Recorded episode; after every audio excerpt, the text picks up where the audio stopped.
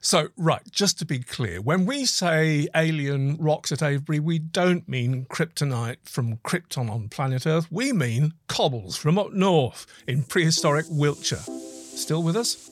Stick around.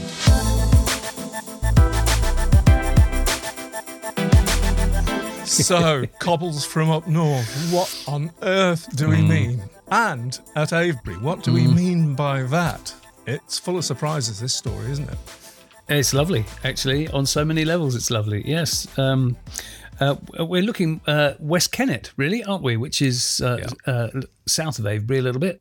Yeah. And they have found stones, small stones, they're only pebble size, uh, in some of the pits at West Kennet. Uh, that they and these stones came from nearly 300 miles away. Yeah. Uh, It- it's it's really very exciting. It's like uh, they can't have come by accident. People brought them. So, Avebury, down in Wiltshire, um, not far away from Silbury Hill. In fact, you can see the site where these rocks were found from Silbury Hill or from West Kennet Longbarrow.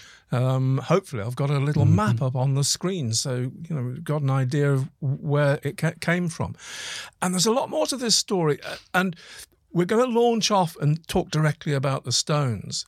But there's a backstory to this concerning the complex that the stones were, were found in. But we'll do that towards the back end of this um, this little show, so we don't get bogged down in in too much detail. Yeah. So who who found them? The excavation when these were found was done in uh, summers of 2019 and 2021, 21. I think. Um, Was it? I think it was 21. I think they missed out 20, I didn't think they, because of I COVID? think they did because of COVID. Uh, that is that is quite correct. And they were investigating a small area of what uh, you know, is called the uh, West Kennet palisaded enclosures, which we will talk more about along, but a bit of it called Structure 5, which is a really quite a small area of that whole um, thing, which is a load of uh, timber enclosures, enormous timber enclosures. But this one, you know, is just a small part of it. And so their socks were knocked off on two counts, really. A, you know, the strange rocks that they found, and B, the intensity of the and depth of the timber posts that they were, were finding in this small area. Uh, and the speculations are about, you know, what's uh, whether it was a square building, round building, you know, w- what the whole purpose, and of course, weird things with the dating. But the rocks, how many of them were found altogether? Uh, 77? 77. And was it seven of those were actually associated with a, a, a burial? They were in a circle around a small burial, yes. Yeah, which in Um, turn was in in the top of one of the huge uh, uh, post holes uh, in this area. Yes. Uh, as as were some of the, Yes. lots of the other rocks, you know, tended to be in the tops of these um, uh, post holes, which uh, it seems have been there for some time. But more of that anon. So there aren't any secure dates to this, but we're looking at anything from 2005 to 2300 BC. Is that correct? Yes, yes. I mean, it's it's a multi-period overall. It's a multi-period site that people clearly have been living there for a very, very, very long time. Yeah. Um, but uh, but yes, these uh, th- these stones are associated with uh, with the uh, the later um, uh, inclusions. It's, it's it is it's interesting. It's very interesting. They're in the tops of uh, not necessarily the top, but close to the tops of these uh, of these post holes. So not when the timber posts were there, it would seem. It's it's like reuse to have a burial, for example, in one of those pits that used to contain a post. That's quite interesting. The uh, archaeologists involved, uh, have you got their names to hand there? Uh, Josh Pollard, In front of me, no. Are you talking about the original? We've got Josh Pollard, Mark um, Gillings, Ben Chan, and- Rosamond Cleal, uh, Stu Eve, uh, yeah, and Joshua Pollard. Um, now, the uh, interesting aspects were called, they don't have the skills. They're archaeologists. they have their own set of skills before anybody starts saying, yeah. But petrology is very, very particular. Yeah. And there are two pe- gentlemen in particular whose names rise to the uh, top uh, here. And we're talking about um, um, Rob Ixer and Richard Bevins. They're the pair that have been analysing the the uh, Welsh uh, bluestones uh, at Stonehenge and have um, uh, definitively um, fa- found uh, through the, their petrology that uh, not only the general area of where the bluestones come from, but you know the particular quarry sites where they uh, they've come from. So it's uh, it's Rob Ixer and Richard Bevins who are on this case as well. Shall I just read what they themselves say um, uh, about these these rocks? Um, hopefully, just that, that, brief that brief brief intro. Yes, yeah, do. Yeah. It, it, it, kind of gives it a context. Yes. So they say at first sight, samples from the West Kennet excavations. Um, samples from the West Kennet excavations, ranging in size from heavily weathered cobbles to sand grains, look like sandstone. Very friable, coarse grained, greenish grey. Micaceous, is that how you pronounce it? And arkosic, rich in feldspar, apparently rich in feldspar. However, as they showed spheroidal onion skin weathering, typical of igneous rocks, we thin sectioned them for routine petrographical analysis. To our surprise, this showed that this feldspathic sandstone was not sedimentary, but a highly altered igneous rock with an unusual composition. It was grus, the coarse sand and gravel that results from intense weathering and decomposition of granitic rocks. And it's not native to Wiltshire. That's the thing. No. It is no, not uh, at all. Exotic, very exotic to Wiltshire, if taken in the, you know, whole mm. context of the of Britain. I was just going to say, it is breathtaking the lengths to which they went to isolate where these stones could have come from. Yeah. Uh, it uh, it's astonishing actually. The the uh, chemical analysis down to the most incredible degree to make sure that it wasn't this outcrop from Scotland and it wasn't that outcrop from the Lake District. Uh, it it it's breathtaking work how they pinned it down. Yeah, and we wouldn't pretend to understand a word of it because it's full of full of well, one or two, one or well, two, or two, maybe. yeah, but it is hinged on particular processes in petrology and, and, and chemical and being able to identify the component parts of, uh, you know, and, and well, mm. the nomenclature is beyond our ken. However, that said, one of the major major uh, parts in discerning which outcrop or which outcrops uh, are most favourable to be the origin of these rocks is actually dating. Um, uh, it's a it's a it's a technique involving uh, involving uh, the levels of zircon in whatever samples uh, you take, and apparently by lead uranium or is it uranium lead dating, uh, the zircon component can be dated. We're talking now about rocks, so we're talking about millions and millions and millions of years. So one of the favoured sites for the origins of this 400 million, the Lake District. Uh, yeah, it was it was um, the the Lake District, but it turned out uh, from this analysis that uh, the Lake District was that rock was uh, 40 million years too early for it to be this. So the only candidates left were rocks from the Cheviot Hills. And do, am I pronouncing Cheviot right? Is it Cheviot? Yes. Hills. It oh. is. Okay. Do you know what? I've always said Cheviot. Cheviot. okay, fair enough. Uh, up north, 280 miles away from where we're talking about now uh, in Northumbria. Yeah. And in particular, they think they may have narrowed it down to uh, an outcrop called Cunyan Crags. So that's those are the basic facts we haven't left anything out about that, have we? Really?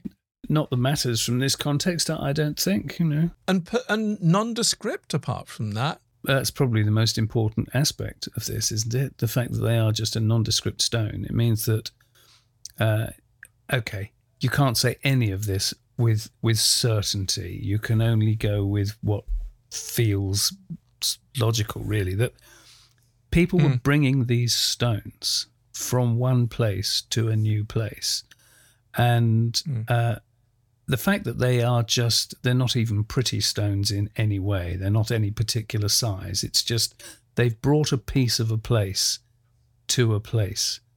So it's the fact that it's the place that mattered not the pretty stone. Um, and that it's you know we've talked about oh, at length people have talked about you know how it's been proven that the, the blue stones at Stonehenge came from the Preselis so there was this thing about taking a place to a place. And yeah. so now to have this thing where these little stones have been taken by people that mm. uh, it it's a it puts it on a personal level. It's not this industrial level of of taking an entire, you know, collection of massive stones somewhere. It's where you know even children could have put these things in their pockets and carried them to mm. a, new place. I find that so evocative and romantic. Mm. Uh, you know, what was going on? Um, uh, my understanding is that outside of, uh, so where we're talking about, um, you know, at the West Kennet Palisades, structure five, as Michael said earlier on, structure five is just a small structure uh, within this complex and mm. uh, my understanding is that none of the grus, these small stones, none of them have been found outside of uh, structure five.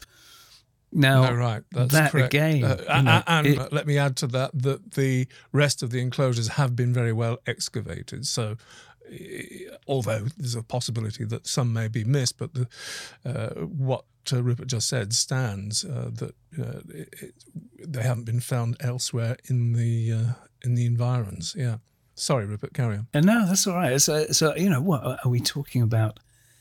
Uh, a family or a small social group moving to, you know, a, a, you know, is it a new home? Obviously, we couldn't possibly know these things, other than the fact that it is mm. so isolated or, uh, uh, you know, discreet in this one place.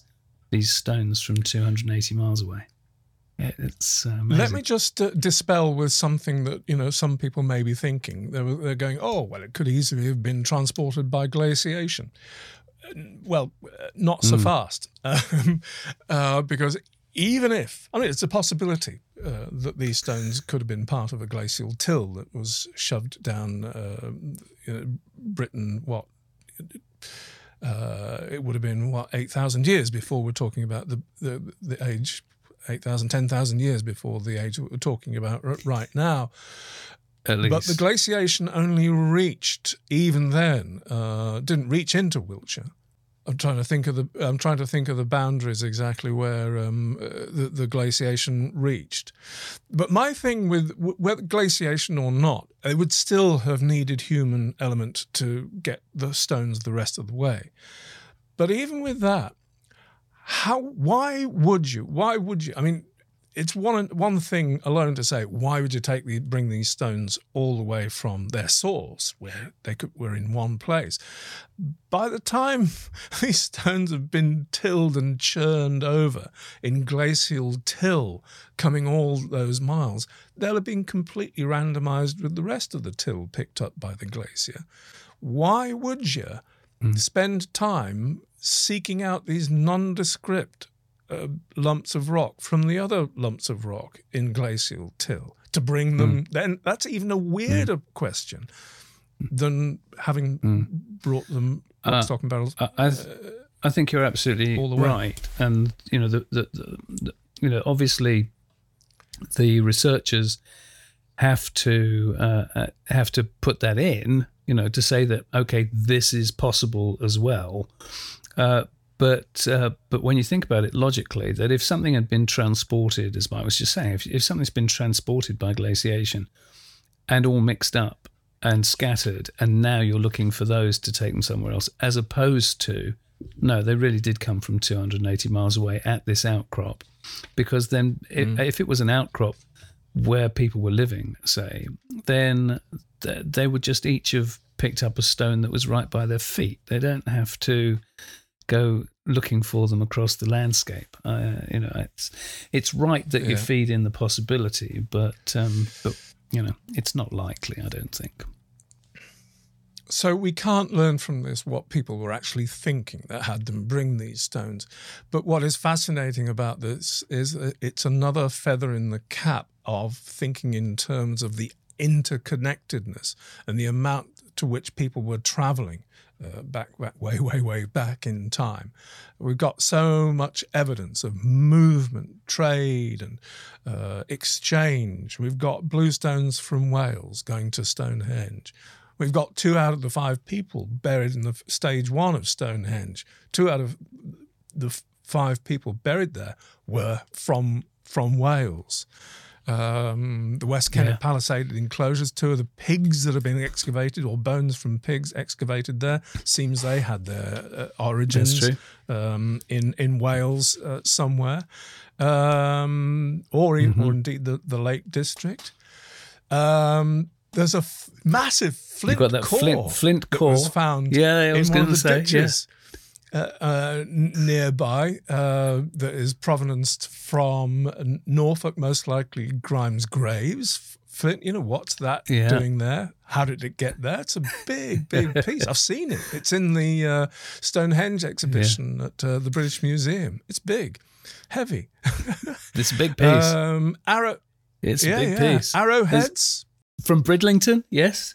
Yeah, well, the style matching the style. Yeah, and possibly stonewise, possibly from uh, from around the same location as the uh, as the grus came from as well, uh, which is uh, another interesting uh, aspect there. And yeah. then uh, the pottery, there was grooved yeah. ware from Rudston.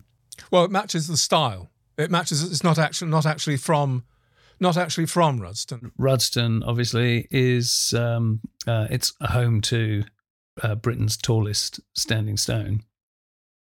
Not to mention a number of cursus uh, monuments in the landscape as well. It was, you know, a complex place.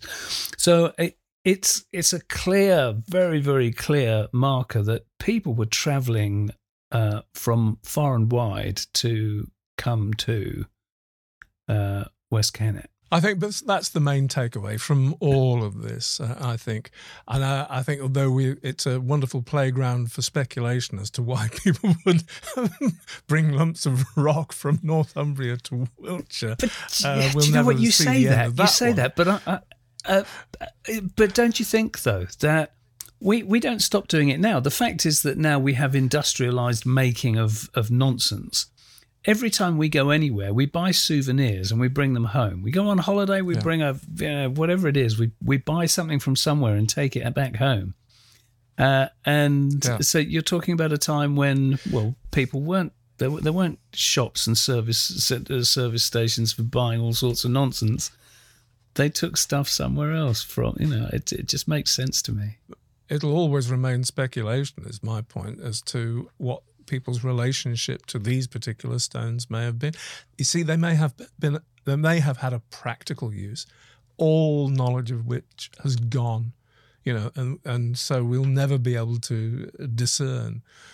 Uh, you know, if we if if there were the material bags that contained them were there, we might be able to have a guess if if if the you know what whatever container they, they were in that kind of thing. There may have been practical rather than sentimental, even though we must remember that seven of them were used to mark uh, this grave or celebrate this grave or whatever. So, mm. yeah, th- that's enough about stones. We can't say enough, um, any more about the grus. Um, no. Oh, it's are we saying just that a very word, romantic right? thing. Is it, is it, yeah. is it, is it grus, grus, or is it it's even be in grus? It's not. No, if it was grus, it would be two s's. I know, I know, but it could be. It's conceivable that it's grew. it's conceivable that it's grew. tumbleweed. True. but we've never heard it spoken, so it's, True. it's going to be gross. It's going to be gross. Except if you're suggesting that it came from the French, which would make it gru, then uh, you, uh, yeah, Let's not. No, no we're not going to come to any do that, conclusions here, so I think uh, I think we better uh, move on. Um, so that's enough about the Stones. Um, I don't know if we've left enough time to talk about the the palisaded enclosures and uh, the background uh, to them.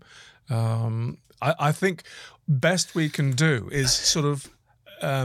Rather than us try to describe them here is give you enough sort of a little bit of a background so you can go off and, and find out for yourselves uh, about the palisaded uh, enclosures. Um, yeah, we're taking a deep breath there to ready yourself for a concise description of what we're talking about. the well uh, uh, the palisaded enclosures all right so uh, so you have potentially these very tall timber posts uh, that are sunk a long way into the ground. In some cases they're sunk three meters into the ground. I mean Yeah. that is a lot that's a huge depth to make sure that they don't slip. Um, and the interesting thing here is that they're they're close set. They don't butt to each other. They're close set. Um, now, this is maybe not the time to go into our rationale about that, but you know, it's No. an interesting feature that you could walk between these posts. They weren't butted tight together.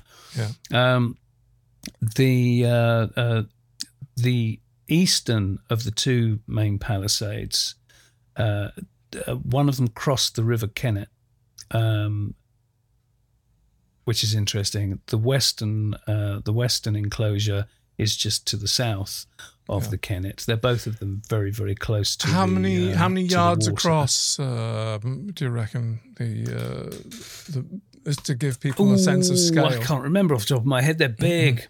They're big enclosures. I mean, they're the size of Avebury almost, aren't they? Yeah, yeah. um, About 300 Uh, yards across. I mean, don't they're have some, something like that. It's, uh, 300 yards. Yeah, uh, it's yeah. big. They are big. And there are all sorts of complications. There's straight rows. You know, there are smaller circles, smaller in uh, enclosures, uh, signs of habitation, uh, obviously. But it, it's it's a there's something controversial about the dating, which we won't go again won't go into now. But it seems if the dating is right, this uh, whole complex has been in use in one way or another over a very long period, and it's so interesting that it's just you know I was going to say stones throw from from Avebury, from Silbury Hill, from West Kennet, Very good. from um, the Ridgeway, the prehistoric trackway, you know that heads up to uh, Yeah. the north up there, and from the sanctuary. Uh, which is the other monument um, just over to the northeast. Yeah. I think it's fair to say. Um, what was the word that you used? Controversial? Did you say the dating? The dating, not the- controversial, but dis- but uh, debatable, Should we say? Well, I see because I, I think that the, uh, the the qualifier for me is that uh, that uh, the reason that it's controversial in uh, or or it's been considered uh, controversial is because the dating was unexpected. Yeah. To my mind, we shouldn't be surprised by it because you know, as we said before, what it what it shows is that people were living in that one place for a very very long period of time. Um, it was just previously it was expected that all the dating would come in, you know, at around, you know, a date. But it's actually, uh, you know, there's uh, you know, there's like a thousand years unexpected shift. Um, yeah. uh, so I find that uh, uh, not surprising at all, frankly. But we're getting into the weeds here, you know, getting into the long grass because we can't get into the background behind all this, behind all the dating, you know, in, in the small amount of time that, that we've got. My advice would be, you know, to have a good Google search about West Kennet uh, Palisades uh, and and the whole thing, um, uh, and and find out the details for yourself. It is unquestionably um, one of the most important um, uh, complexes. Uh, I, I won't use the word monument, but you know what I mean. uh, structures, I think, that's going to tell us a lot about prehistory. You know, in in the end of the Neolithic, mid Neolithic, and towards the end of the um, Neolithic and the beginning of the of the Beaker period. You know, depending on what comes out of the archaeology. All that said, all it tells to me, and you know, we'll like to have your feedback on this, but it makes me feel. I think Rupert, you feel the same that the uh, the the whole subject of the Avebury complex, when you include everything, is probably going to be more telling if more stuff comes out of it. It's going to be more telling than the whole of the Stonehenge complex. Yeah, I definitely agree with that. Yeah. There's so many mm. varied aspects to this whole area that aren't quite present at, at Stonehenge. Mm. Stonehenge tends to get a little bit of a, a narrow focus, you know, Durrington walls, mm. yeah, but bluestones, yeah, but uh, there seems to be a breadth of, uh, of subject matter to be encompassed at Avebury that we'd love to actually do something yes. about. So, you know, mm-hmm. will that happen? Yeah. There's, I uh, don't know. There, there is a, a lot to a lot to be uh, dug up about that. Apologies for that, but uh, there is a lot to be dug up.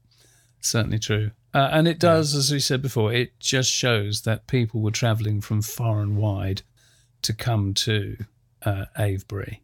Um, uh, mm-hmm. You know, and that in itself is exciting. How much people were getting around back yes. then. Mm. So, as you rightly said, there is much to be dug up, and we mm. dig deeper so you don't have to. Mm. Yes, we do. How cheesy are we? uh, let us leave it there. Thank you so much for watching, everybody, uh, and for mm. listening, of course, if you're on audio only. I uh, hope you found that interesting and illuminating a little bit, uh, and uh, hope you find there's uh, fruit for further investigations. With that, it's goodbye from me. And it's goodbye from me. We'll see you next time. Bye.